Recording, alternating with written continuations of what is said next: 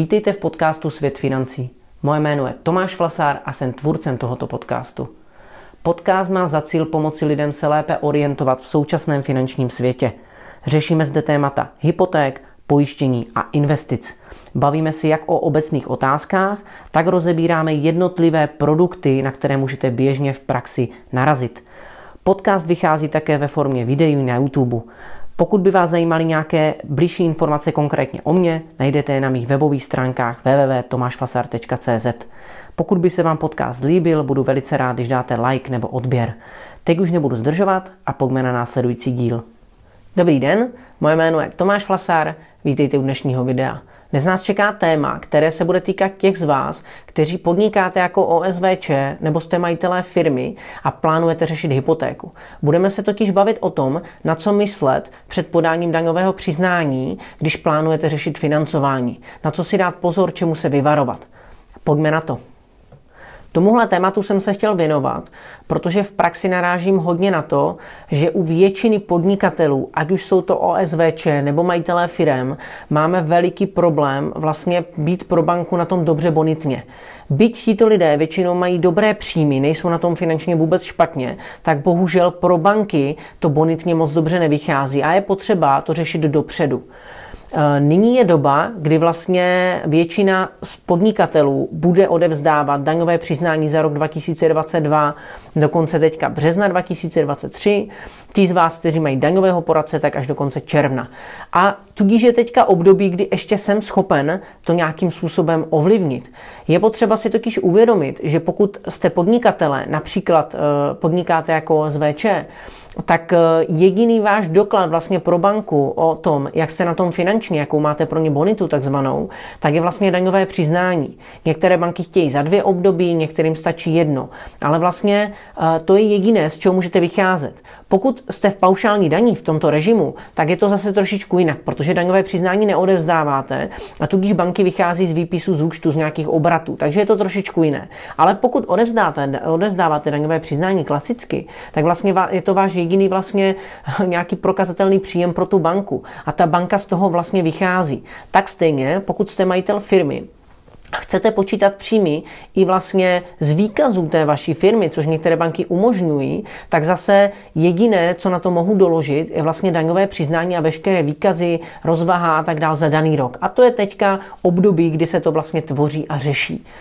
No a je, je dobré si prostě uvědomit, že samozřejmě každá banka, o tom jsem mluvil mnohokrát, k tomu přistupuje jinak. A většinou ty banky vycházejí prostě z čísel, které samozřejmě mnoho klientů optimalizuje a to je nějaký základ daně. Jo? A e, opravdu se mi často děje, že s klienty se na to podíváme a zjistíme, že u jedné banky má klient příjem 50 tisíc korun, u druhé 35 a u třetí 21. Jo? A přitom je to to stejné daňové přiznání. Takže je to opravdu složitější a je potřeba to řešit dopředu. A proto navrhuju a vždycky s klienty se tak domlouvám na takovém postupu, že pokud plánujete řešit právě financování teď v roce 2023 nebo i začátek 2024, tak je teď období to řešit. To znamená, teď byste měli před podáním daňového přiznání skontaktovat buď svého nebo nějakého hypotečního makléře, který bude schopen vzít to vaše předběžné daňové přiznání ještě neodevzdané, naťukat ho, když to zjednoduším, do kalkulaček a vlastně zjistit vám, jak si dneska stojíte u bank, jakou bonitu pro ně máte, aby vy jste si zjistili svůj úvěrový limit a vlastně věděli, ano, na ty, tohle daňové přiznání a tyhle podklady jsem schopen si vzít hypotéku až takovouhle. A to mi stačí, protože plánuju takovouhle. A tím pádem vím, že to v pohodě mohu normálně daňové přiznání odevzdat a jsem na to připraven. Problém je, že prakticky je to většinou naopak. To znamená, klient zjistí, jo, tak to vůbec nevychází na tu hypotéku, kterou by chtěl. No a pokud by to daňové přiznání takto odevzdal, tak už si vlastně nic neudělá. Protože tak, jak jsem říkal, ta banka ho po vás bude chtít vlastně celý rok 2023, byste financovali na tohle daňové přiznání z roku 2022. Takže pokud bude špatné, tak celý rok 2023 si nevezmu hypotéku. A zároveň začátkem 24, pokud bych neodevzdával daňovku za 23 zase hnedka rychle, ale až v březnu, tak ještě ty první měsíce také pořád financuju na 2022. Takže se zasekám poměrně na dlouho. Takže určitě ten postup si to zjistit dopředu je správný. A když zjistíte se svým hypotečním makléřem, že samozřejmě to teďka nevychází podle představ, tak máte ještě možnost před tím odevzdáním samozřejmě se rozhodnout, jak moc budu optimalizovat, jak moc prostě to daňové přiznání nastavím tak, aby to financování bylo možné nebo ne. Takže pozor na to, když podnikáte, je potřeba to určitě řešit dopředu a teď je to období, kdybyste to měli řešit. Bohužel z praxe vím, že hodně lidí se mi ozývá, až to daňové přiznání má odevzdané, když jsou to noví klienti a bohužel tam už toho moc jako nenaděláme, takže spíš hledáme možnosti, která banka nějak vychází, ale už to neovlivníme. S klienty, s kterými jsem dlouhodobě v kontaktu, tak jsme, při, jsme vždycky domluveni, že to zjišťujeme dopředu. Ti klienti tím pádem mají možnost nějakým způsobem se na to připravit a jsou připraveni, že potom to financování klapne.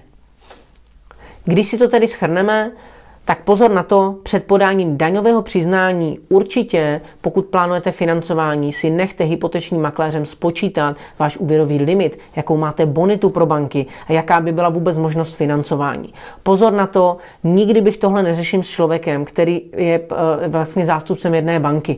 Před tak, jak jsem říkal, každá banka eh, počítá tu bonitu jinak. Takže pokud já půjdu do plásnu jedné banky, banky A, a tam si to jenom zjistím a tam mi řeknou, že to nevychází, tak to neznamená, že to jinde vycházet nemusí. Takže ideálně s někým, kdo mi je schopen vlastně obsáhnout celý ten trh, propočítat mi ty mé možnosti. A já vím, jestli to, co odevzdávám, je pro mě dobré z hlediska financování, nebo hold, ta optimalizace bude menší, zaplatím prostě více na daní, ale díky tomu budu vůbec moc jako hypotéku řešit a financovat.